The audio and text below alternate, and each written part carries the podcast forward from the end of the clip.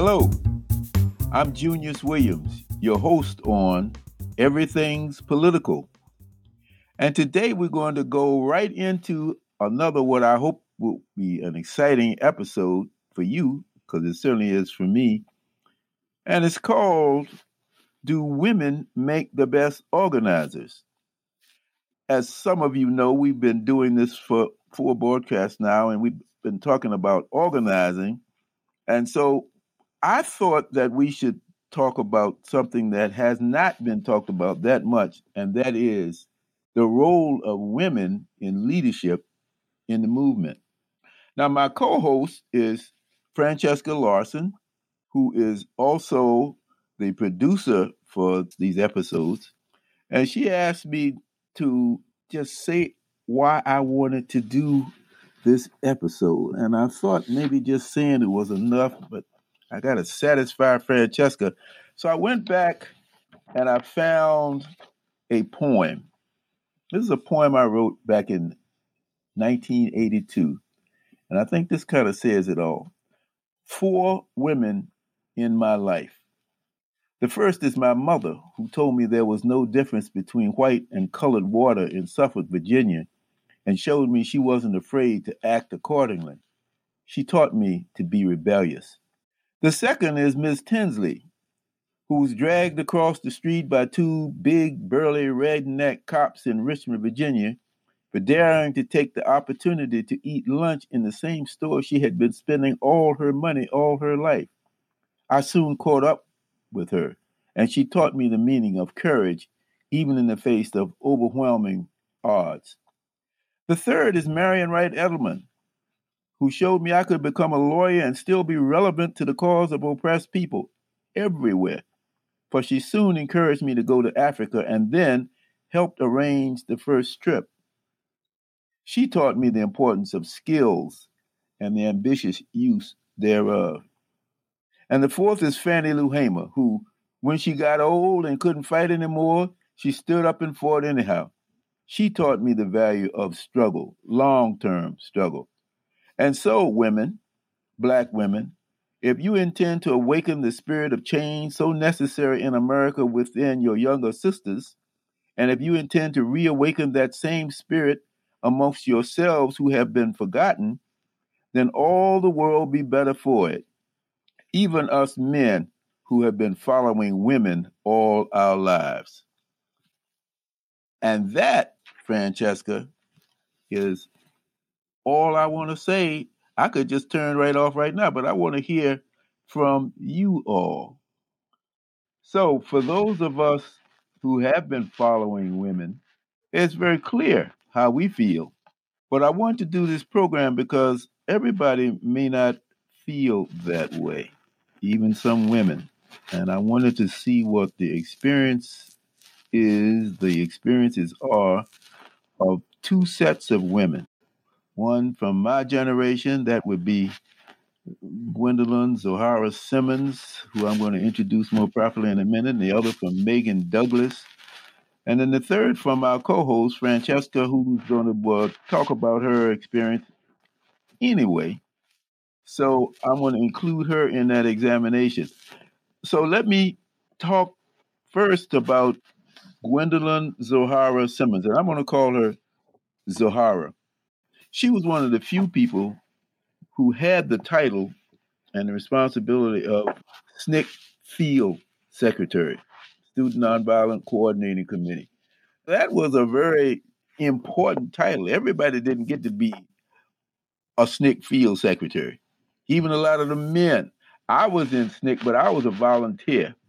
Certainly had no higher position than that. I volunteered in Montgomery, Alabama, and again in New Jersey. But to be a field secretary, wow, let me tell you some more about her. She was in school in Spelman College, but when the movement came, when SNCC came, she dropped out and she went to Laurel, Mississippi. That's where she was assigned to go. And due to factors maybe which she will talk about, she ran the Laurel, Mississippi office. After that, she worked for the American Friends service committee, traveled to Cambodia, Vietnam, worked in the Middle East for two years, got a came back and finished college, got a PhD, and is now retired professor at the University of Florida. So she has a lot of experiences and is still active with the organization that she and I are part of. It's called the National Council of Elders. Our second guest is a young woman from Detroit, Michigan. Can't stay away from Detroit. And her name is Megan Douglass. She is the digital director at For Our Future Michigan, a progressive nonprofit focused on electoral politics and legislative advocacy. She's the managing editor of Riverwise magazine. And she is a candidate for her doctorate at Wayne State University studying anthropology. So I want to find out what your experiences have been becoming a leader. And that's going to be very helpful, I think, to young people who want to become organizers or who already are organizers to hear from you. And I'm going to turn it back over to Francesca to let her ask the first question.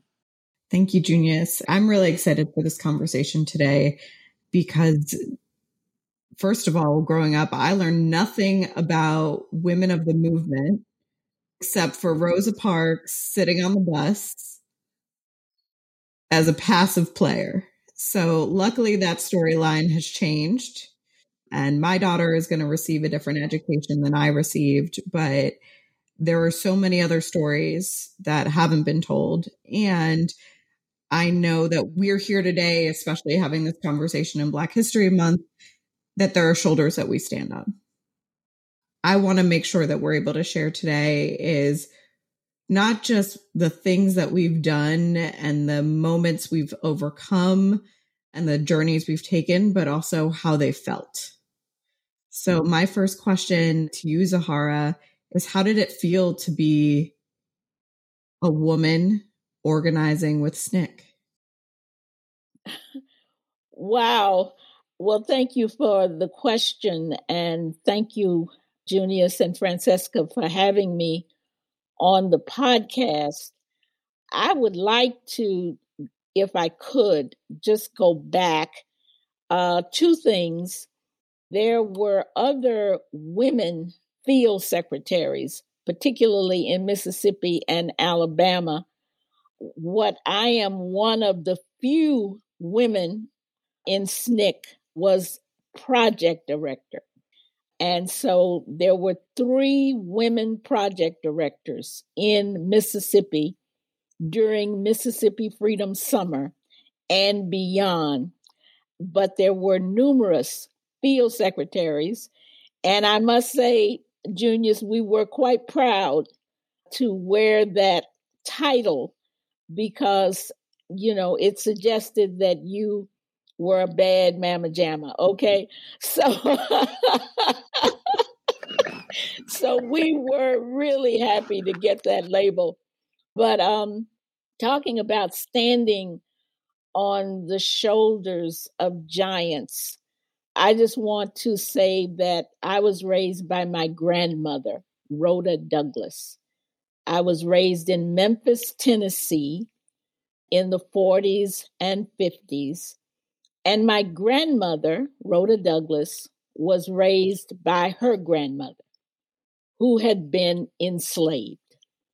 And so, as a child working in the huge garden where we grew our food, or taking care of the chickens where we got our eggs and all, or in the house quilting and all the things that my grandmother taught me to do she told me about my third grandmother, grandmother Lucy, and the suffering that she underwent as an enslaved person who was blonde and blue eyed because she was fathered by the plantation owner. And his all white children hated her.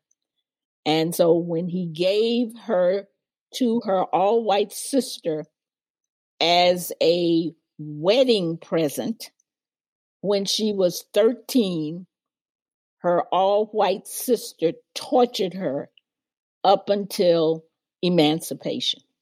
So I, unlike many Black folk in my age group, did not learn about their enslaved ancestors.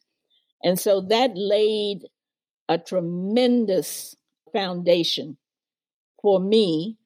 Plus, my grandmother had been able in Memphis, unlike Mississippi, to register to vote.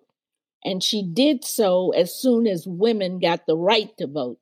And she was very proud of her voter registration card and took it very seriously. And with me in tow, knocked on all the doors, begging people to vote. And so this was in the 50s. So when I went to Spelman and learned from the SNCC people that I met that Black people could be killed for trying to register to vote in Mississippi, I was shocked. I mean, I had been brought up under the Jim Crow system and all of its indignities, but at least Black people could vote. They couldn't run for office, but they could vote. So this just blew me away. So, anyway, when I dropped out of school to work for SNCC, I had only intended to be a volunteer for Mississippi Summer.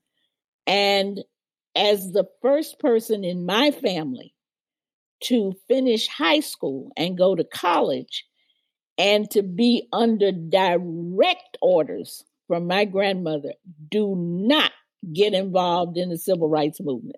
Mm-hmm. We are not sending you off to college to do that. You have got to get an education. You're going to be the first in our family.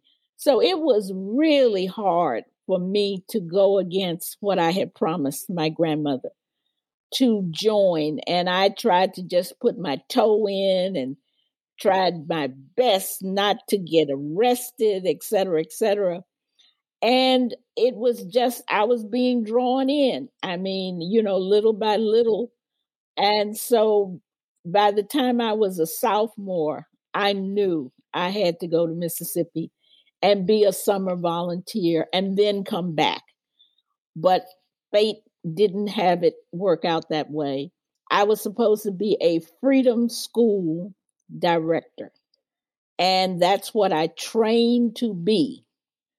And when I got to Laurel with two other persons, both of whom were men, one of whom was the project director, and he disappeared the first week we were there. Well, we were terrified because the three Mississippi martyrs that everyone knows of, Chaney, Goodman, and Schwerner, had been already missing for three or four weeks, and we knew they were dead. So when our director turned up missing, it just threw us into a tizzy, the two of us who were left. Anyway, Jim Forman called me from Atlanta to say, You need to become project director. We're sending a number of volunteers your way, and we have to have a director. I said, I don't know anything about directing. I'm I'm setting up the freedom schools. I know you have to keep doing that too, but we have to have mm. somebody in charge. We will relieve you as soon as we can. Well, I stayed there 18 months and I was never relieved. So it was scary. I mean, there was no fun in being in Mississippi in 1964. I didn't even know how to drive. I'd never been behind the wheel of a car. Our family, my family didn't own a car. So when they said, You got to drive, I said, What? They said, You can't survive down here if you don't drive. So I was like, Somebody's got to teach me. And we had donated old clunkers. And so there I am in a 1962 Chevy with a stick on the wheel I burned out two clutches. I mean, I had to teach myself how to drive. and not only that, I had to outrun the Klan in the car. So I didn't have time to bask in accolades or anything. I was trying to stay alive. And they sent 20 volunteers to Laurel over that summer. And I had to find housing for them. And they were all white except for two. And they were arrogant. And, you know, they couldn't believe they could die. And I said, hmm. Chaney, hmm. Goodman, and Schwerner, you can die down here. These white people will kill you. Don't make any mistake. Your white skin will not protect you. And so it was a hell of a ride. Thanks. So, Megan Douglass, I know you heard that story. Mm-hmm. You just getting started, young lady. yeah, I get. I hope you don't have to outrun the Klan up there in Detroit. Oh well, I mean, we're in the birthplace of the Klan up here. Yes, uh, yes, yes. I hope you don't have to outrun them at this point. But let's mm-hmm. let's talk a little bit about the kinds of things that you're doing, and uh, how did you feel when you became the director, the managing director, the managing editor of the Detroit social justice magazine Riverwise? What are your duties and what are your leadership responsibilities? Well, okay. I guess first, I just kind of want to qualify the idea of leadership because I'm always wary of people who label themselves as leaders or who want leadership. So, you know, I I think more it's there's a role to fill and I'm filling it and I can't do it without all of the other people around whom I work with who are doing all of this work. I kind of look at myself more as like a, a scribe than anything. So I just want to qualify that. And then also, I just got to say, I'm in Detroit now, but I'm from Ann Arbor, Michigan. So I, I don't want anybody have no hard feelings because she's not from Detroit. So, okay. So I'll say so I've also kind of lived my life behind a philosophy to also be a little bit too weary of any club. you know, that old saying, like, be wary of any club that wants you too bad or anything. So coming to Riverwise, I actually always think of the Boggs Center for me in the same way that we're talking about standing on the shoulders of giants and honoring the collective wisdom, especially, I mean, of all the movement people who have come before me, but the women and especially walking into the Boggs Center, it's almost like you're entering a sacred space. And I think it, not almost, it is a sacred space. You feel Grace Lee Boggs and Jimmy Boggs spirit in that, in that center. And so when I go into that space, I don't necessarily feel as if I'm you know, because I'll say this I think, you know, we're in this system where now social justice work has also become profitable. And it's real easy to be in a space and say that you're doing this work and really you are you're doing the work but at the end of the day you're it's in service of a paycheck. And so when I go to the Boggs Center, I feel like I'm doing like the spiritual work that fulfills what you know I might not necessarily get because I'm not part of mainstream religion. And so that's kind of my sacred space. So joining with Riverwise and doing that work was really just kind of like I found a spiritual home for the work that I want to do. And I'll say I ended up becoming the managing editor because the man who was there previous to me, Eric, he had a stroke, a devastating stroke last year. And, you know, part of our plan was to kind of help, you know, piggyback and help each other run it off together. And then he had a stroke, and everybody kind of looked at me like, mm. it was like, okay, I guess it's my turn to step up. And so I think that also that notion of leadership and all those kinds of things, like I don't aspire to be in control and so that's why being at Riverwise has felt so wonderful because it was really the collective around me who said, Hey, we need you to do this.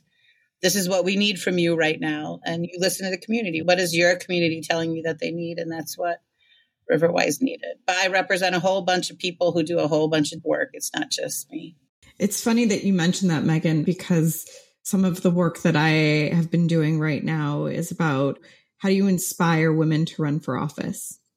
And so frequently, the difference between men and women running for office is that men will say, whether they're 18 or 55 that they're ready for the position and they're qualified. and women are generally waiting to be asked to run. And not in a bad way, but echoing what you said, Megan, that they're they're looking for the community need. That I'm the right person for this community and there isn't somebody who's sitting at the table already who can fill it. And what's interesting, Zoharah, and listening to your story as well, is it sound like you also filled a need. Oh yeah. And I'd love to hear more about what was it like to step into whether it was called a position of leadership or not, but how did you get to that point where you you felt like you had a voice? And did you ever get to a point where you felt like you had any power too? Well, thank you for that question as I had mentioned, it was really terrifying. But talking about how, in fact, that was even possible to do, Laurel, to my shock, was didn't have an infrastructure.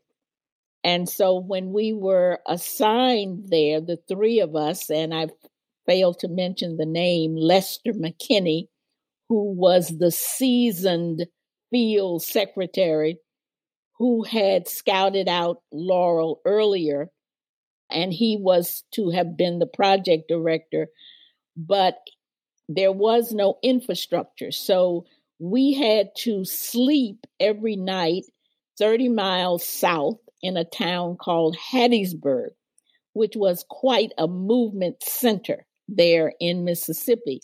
And then we would drive up to Laurel to hang out sort of in beauty shops, barber shops, to try to see is anybody interested in having a project here.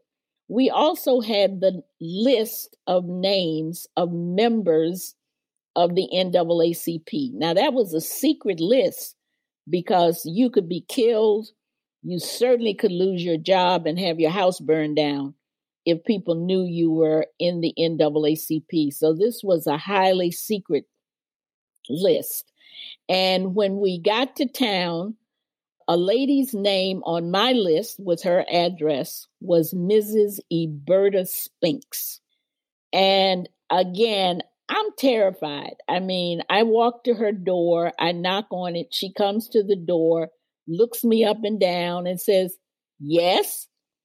And I'm trying to figure out how do you ask somebody, can I move in with you?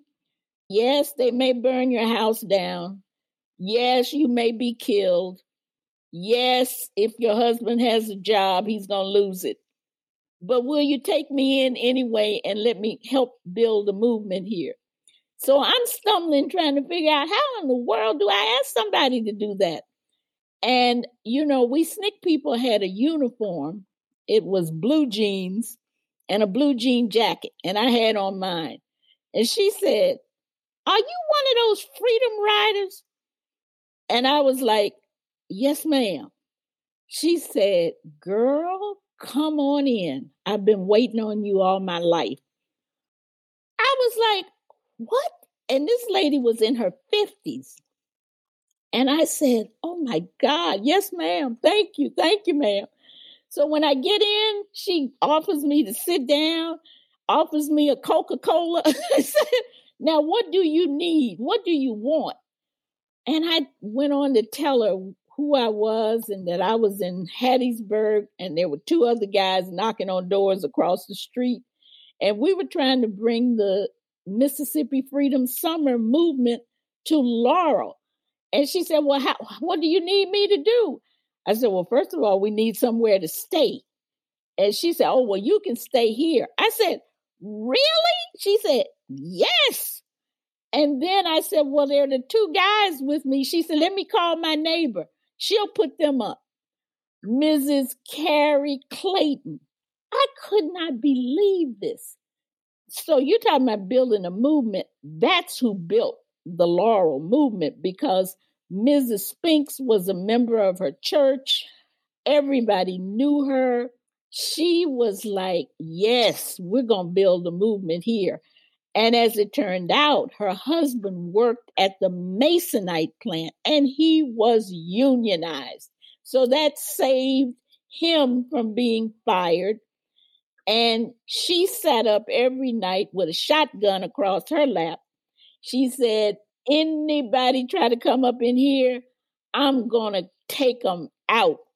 I mean, so this was the beginning of the Laurel movement. And I lived with that lady for 18 months. She put up two other women, and the three of us shared a room, two in a bed and one on a cot. So that's how, you know, things got going there in Laurel. And she brought in the ladies from her church and the community who supported us and helped get the movement going and sustained it for the whole time that I was there.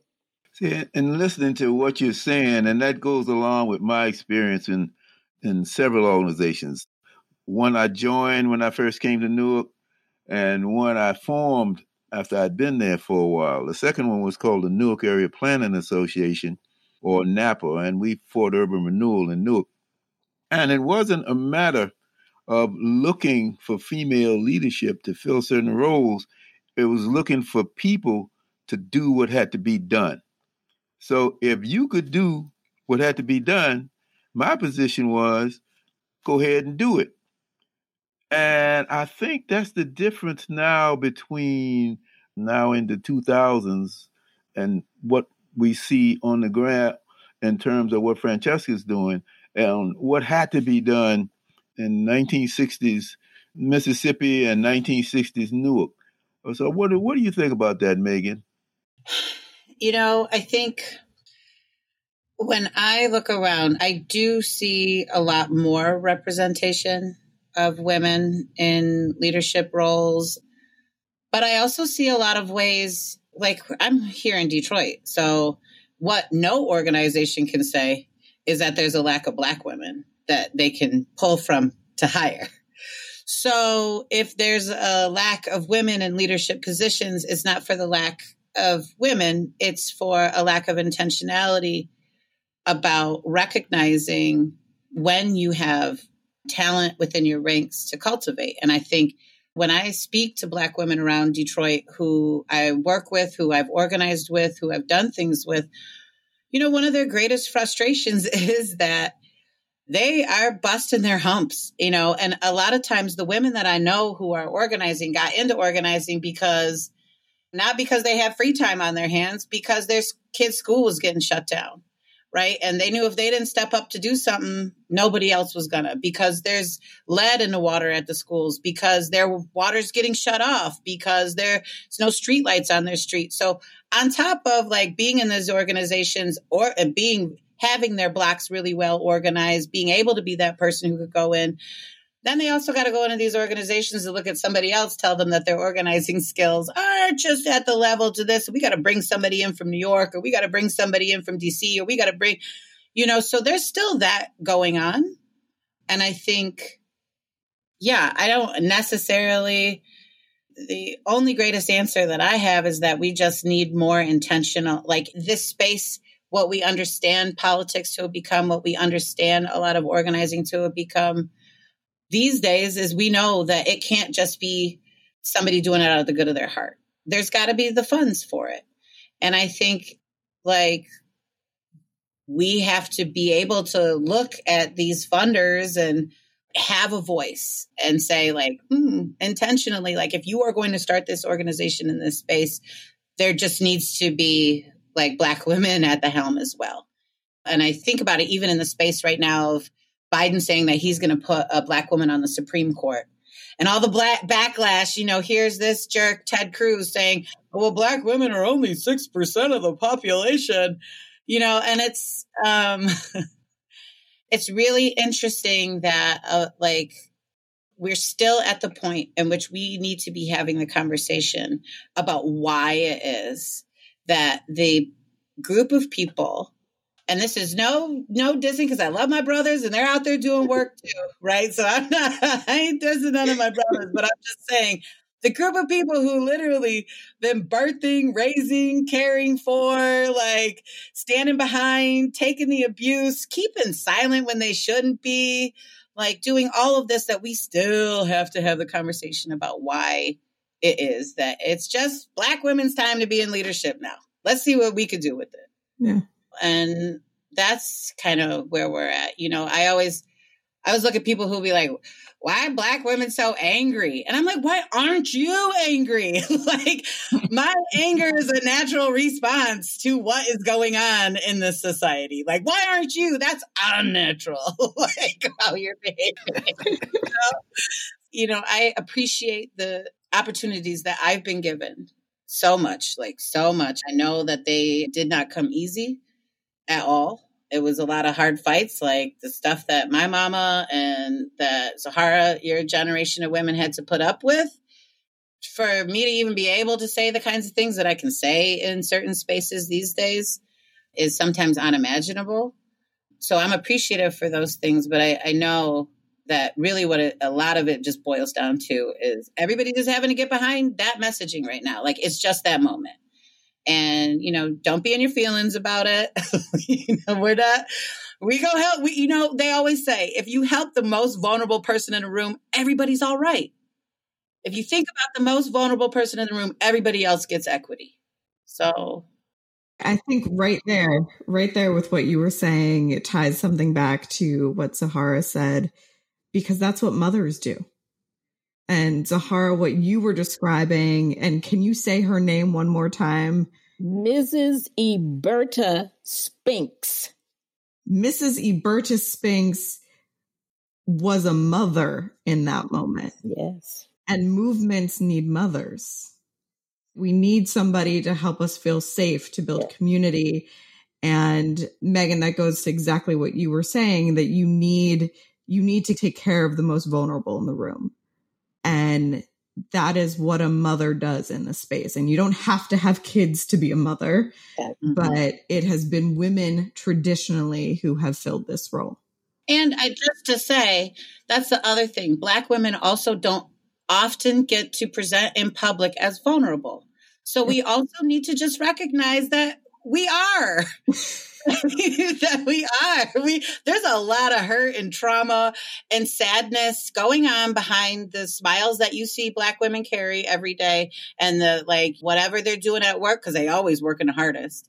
Right? Whatever they're doing, there's a lot behind that. And it's also time for black women to get to allowed to be vulnerable. I got a uh, a passage here that I want to share with you all, and it's directed toward Zoharah. By the way, this is a book that I'm reading from. It's called Hands on the Freedom Plow Personal Accounts by Women in SNCC. Zoharah is smiling. She's not smiling, she's really smiling. and the first article in the book is by Zoharah Simmons. I said, hmm. Now, I went to the grand opening of this at the Smithsonian Institute in Washington. This was before the, the big mm-hmm. thing opened. This was when they were still having pre things going on for this. Mm-hmm. And she probably doesn't remember, but I met her there. That's when I met you, Zoharah. As a matter of fact, it says, Dear Brother Junius, this was my autograph. Thank you for your long service in the struggle. Gwen Robinson, aka Zoharah Simmons. So if you want to read a moving account of all the things that she's, and if you can imagine, this thing is about 700, 800 pages, and none of them are any less exciting and emotionally filled, trauma filled, resolution built than this book, Hands on the Freedom Plow. And it's a number of people on here. Friends of mine that I knew before, Martha Prescod Noonan, Judy Richardson, those were the two that I knew who were in this book. But One of these passages on page 29, it says, Although I was not aware of the concept for many years to come, I now know that I naturally use what some theorists call a feminist style of leadership, which was extremely democratic, sometimes still false. There were few top down edicts from me as director.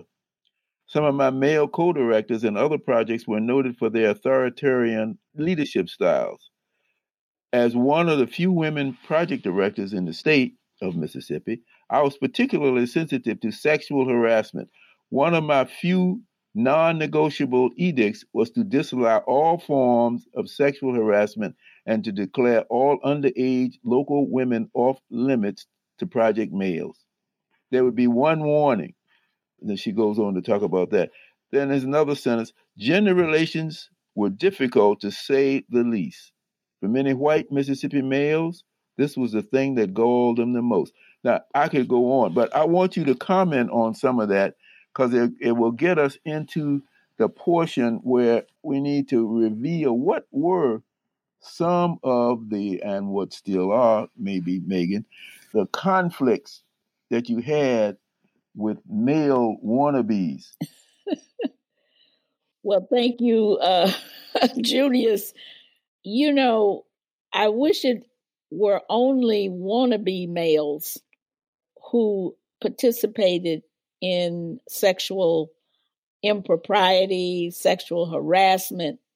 Some of our leaders who themselves were tremendous organizers also participated in sexual harassment, sexual abuse of their female comrades.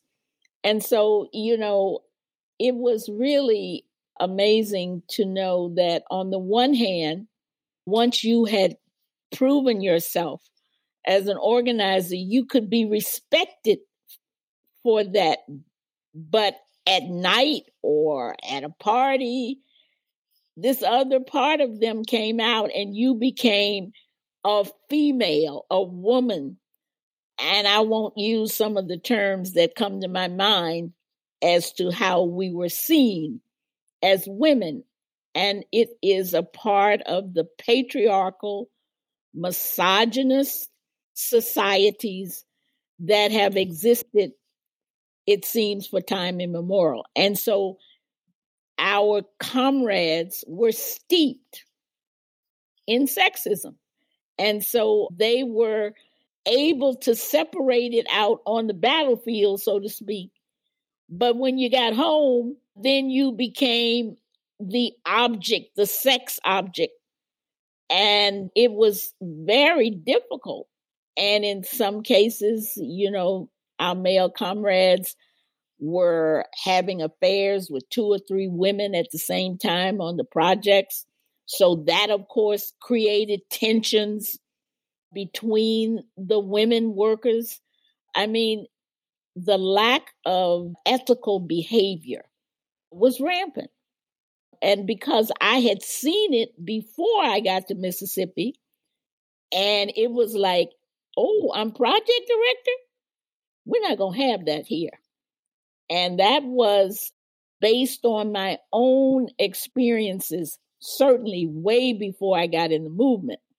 I saw just how women were treated by men in my church, in my school.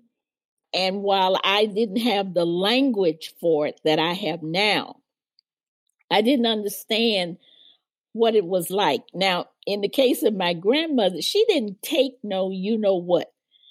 And my grandfather was a very mild and gentle person. Otherwise, he wouldn't have been able to live with her because she also had a shotgun and she would use it. so it was like I grew up with Black women, not only my grandmother, but my aunts. I mean, those women would fight back. It was like, you may beat me up, but I'm going to give you as much as you get. So that's what I had been raised with. So it's sort of interesting how this happened. And so once women in SNCC did have a meeting This was right after the end of the summer project. And really, this gave rise to the new feminist movement because many of us who attended this all women's meeting were some of the white women who had come down to volunteer, as well as the white SNCC workers. And so we began this process that later became a part of the feminist movement, women speaking about our experiences to one another. Now, as project director, I had to fight to get things. I mean, I was sort of last on the list. SNCC was given a fleet of brand new cars, Plymouths, uh, 1964 by the Auto Workers Union. 30, I mean, brand new cars. And like I mentioned, I was driving a 1962 clunker and I requested one of those cars. And of course, I didn't get one. The guys were going to get the cars. And I often was last to get other resources that I needed. So it not only was sexual harassment, but there was also a diminution of my needs just because I was a woman as a project director, always being at the end of the list to get the requested supplies and things.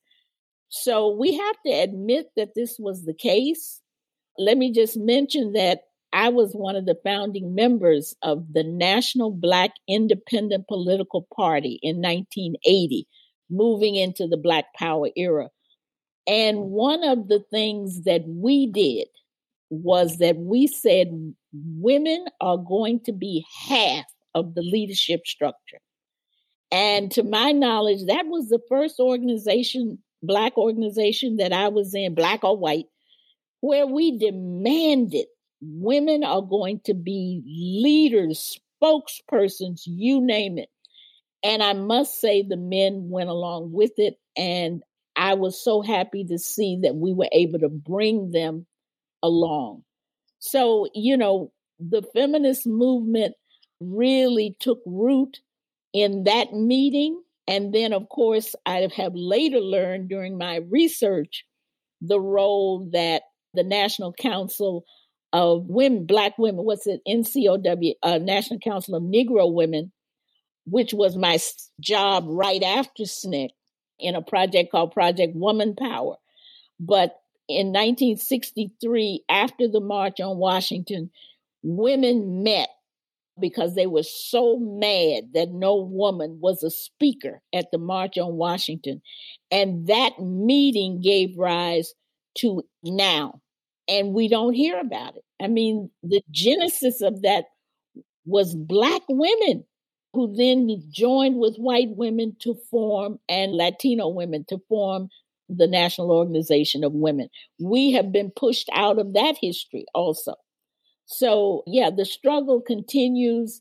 And lastly, you know, I was in the Middle East studying the role of Islamic law on women and meeting with women for two years across the Middle East, where I saw sexism like I had not experienced in the States. I mean, and the women organizing, fighting back against how women have been treated in Islamic cultures. Megan, I, I've been watching you shaking your head in agreement with Zoharah. So I'd love to know what's resonating, what feels what feels like it's still happening, what feels like you may have moved moved forward with it there's just so much rich, rich history there. Yeah. I mean, so I guess when you think about like how we often think of time as like linear, but I often I think of that there's always kind of like parallel universes going on and you know one generation is living out a particular experience and we might be experiencing a little bit of what they are but there's new things going on and I think even for example I think one of the things that's made a big difference so I'm just gonna say, I'm not an elder, I'm not a youngster, I'll call myself a middler, right? And what I really appreciate the younger kids coming up under me because I think, you know, a lot of that work that Zoharah was talking about that got done in the 80s. You know, I think for like between the 90s and the early 2000s, there was a little bit of a lull. And my generation kind of said, okay, we're going to tuck our heads down and we're going to do work and we're going to try or whatever. And then along came, I think they're Gen Z, like the ones really pushed the Me Too movement and the ones who like they have broken down this idea of gender pronouns and are really pushing the limits about what we think about gender and how we discuss it in our society. And I think that's been so important because I just also want to contextualize this conversation and saying that I can't just say that men or women have been, you know, because there's a lot of men who have mentored me through my career as I owe a lot to and where I've got, right? Gotten. And so I think what's been really helpful about this breakdown of these dogmatic ideas about men and women is that we can point to behaviors, right? We can say, like, you know, you don't have to take on that identity as a person if you don't want. And so if you've chosen that form of toxic masculinity, for example, you're making a choice right? And that leads me to say then too that, you know, just like they say all your skin folk and kin folk, just because somebody identifies as a woman don't mean she got my back in the workplace or in the organizing space. Right. So, because we're all a part of this culture. And so even people who a gender identify as she, hers will take on that, what would be considered a toxic masculine behavior. Cause I know a lot of men, like I know a lot of men in this movement who I feel safe with too, because they've taken on a different kind of a way of being in the world. And and I don't think we even really necessarily have to essentialize that down to whether or not it's feminine or masculine. I think that's what we call it in this society. And I think that's what a lot of people have been led to believe. But so I'm all here for these younger generations disrupting everybody's belief systems about what we are and what we're doing and why we're doing it because they're really challenging people to think outside of the box. And like, why? You don't have to cling to that. We don't have to continue on as a culture steeped in rape and misogyny and sexism. And we don't. Those things are, we're choosing to cling to them now. If that, if you're still doing it, you're making that choice. So I think I've been really appreciative for that. And I mean, especially because these youngsters, they're not holding you up either. You say the wrong thing, and they're they're not crying in your office and tucking their tail and running away. Nope, they take everybody out with them. You know, so they got everybody on their P's and Q's, and I love that. I like, I love that. Yeah. Megan, one of the things that I love about what you just said is what happens next. So we're getting held accountable. We're getting broken down of what these norms were, what the responsibilities were. And from my perspective, I think one of the things that we need to do better on is valuing some of these skills. So we're identifying that they don't have to be done by women, they don't have to just be done by men, but we're still not at a place where we value the work that was traditionally done by women. So that the moment of creating safety that is so important in a movement, the moments of creating community, that fabric of bringing people together, we don't value that the same way we do the person who grabs the microphone and hypes up the crowd. One of the things that I tried to do in my most recent uh, iteration of my interest in passing this on. I had a group called the Abbott Leadership Institute at Rutgers. And something you said, Francesca, is very important because one of the things I teach in those classes is the value of roles. Everybody can't be in every position playing the leadership role. Some people got to do something else. But what they do is just as important. So my number two person, and I'll call her name, Kalina Berryman. Kalina Berryman went on to become the director of, of ALI after I retired in 2018. But one of the things that she added was just what you said. I was kind of like the person who set the tone. I talked about the civil rights movement. I, I did the history part. I talked about my personal experience and I talked about some techniques and things like that. But what she did for the organization and why we became a family well, she looked at the way people were feeling, and she was very much attentive to the way people felt about the things that were going on, especially the young people. They saw her as a big sister, and the kids, with the kids, they saw her even as a mother figure. So, who's to say my position was more important than her position? they're equally important. And then there were other people who played other kinds of roles in all the organizations that I had. My organization, NAPA, we had uh, young women who did the Freedom School, which attracted more people into the office than did us trying to go out knocking on doors. We had people who did security. One of my main security people, Earlene Provich, she's no longer with us, along with Jerry O'Neill, who was an Olympic boxer. They supplied the security, but they did it equally. Then nobody mess with us because of Jerry and Earlene. So I want to talk a little bit about that. The whole question of the perceived needs, some of which have been assigned to women, but some of them, some women have stepped up and done that. And I think that's very important to acknowledge. Anybody want to say something? Oh, I'm sorry. I didn't know if we were going to be called on. I certainly totally agree with that when we can understand that every role is important. And you know, that gets us into how do we nurture one another? How do we love one another? You know, one of the things that when I was growing up, and also what I experienced in the movement, was that many of the people, the people like Mrs. Spinks, Mrs. Carrie Clayton, and the other women that she mobilized and organized to be our support structure, they did it out of love. They did not get one penny. And I lived in that lady's house for 18 months and I never paid any rent. What I did do out of my little $10 a week salary was help with the food and to give something toward the utility bill. And she didn't even want to take that. But I said, you know, we're using up heat and lights and all of that. Please let us contribute. And so I'm worried about us losing some of that.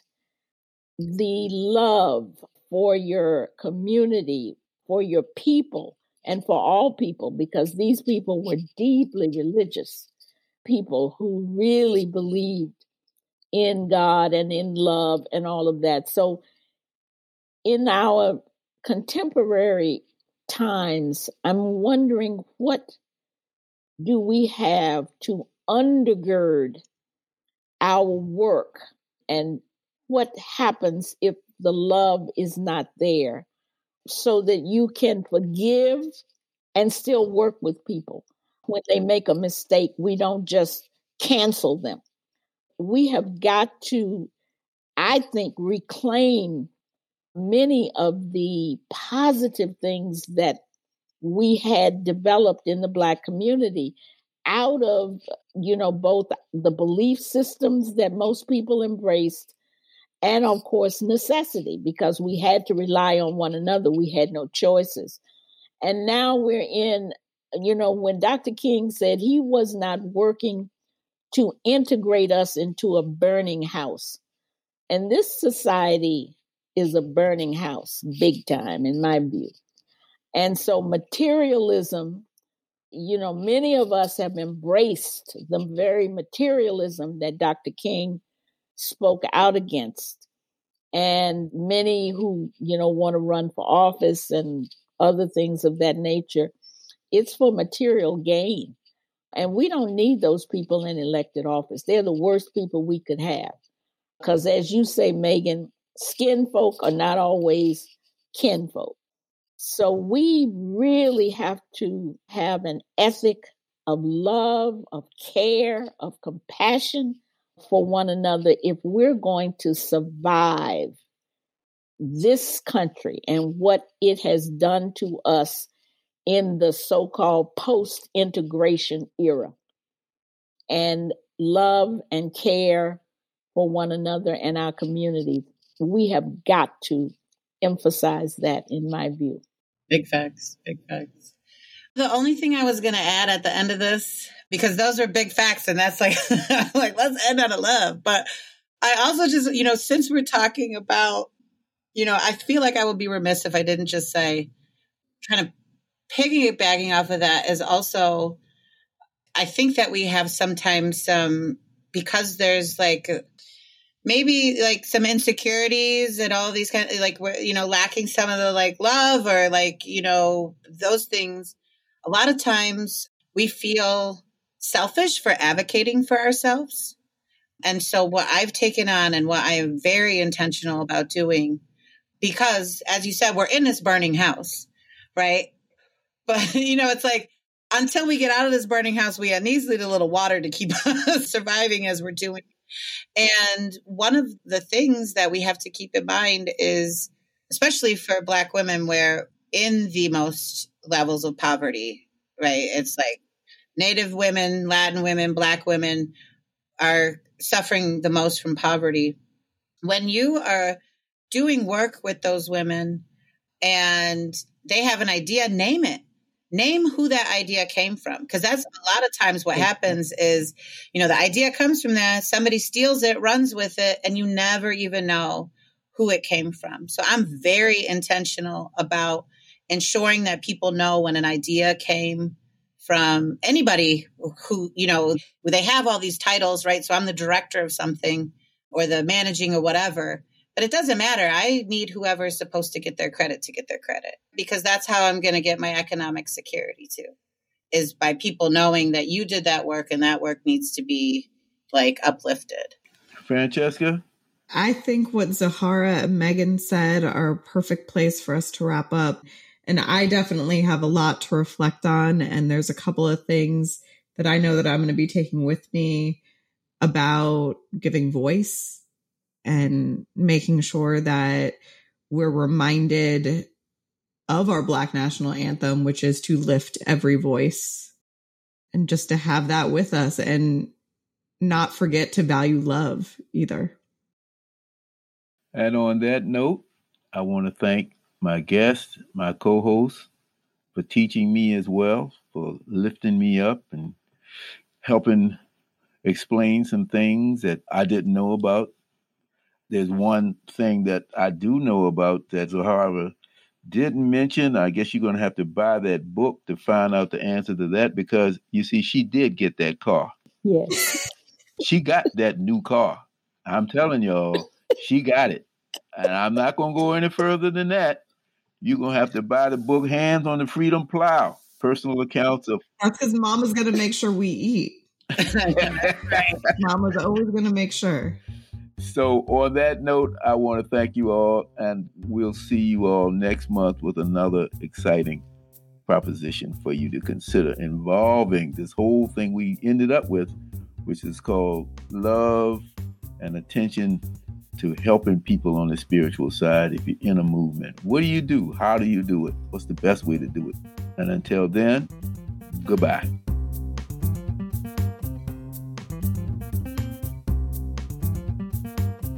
This is Junius Williams, your host on Everything's Political. Everything's Political podcast is sponsored by the Center for Education and Juvenile Justice and supported by the Turrell Foundation and listeners like you. It is produced by Mosaic Strategies with theme music by Anthony Ant Jackson. Like what you hear? Subscribe to Everything's Political Podcast on Spotify and follow us on Facebook and Instagram for exclusive behind the scenes content.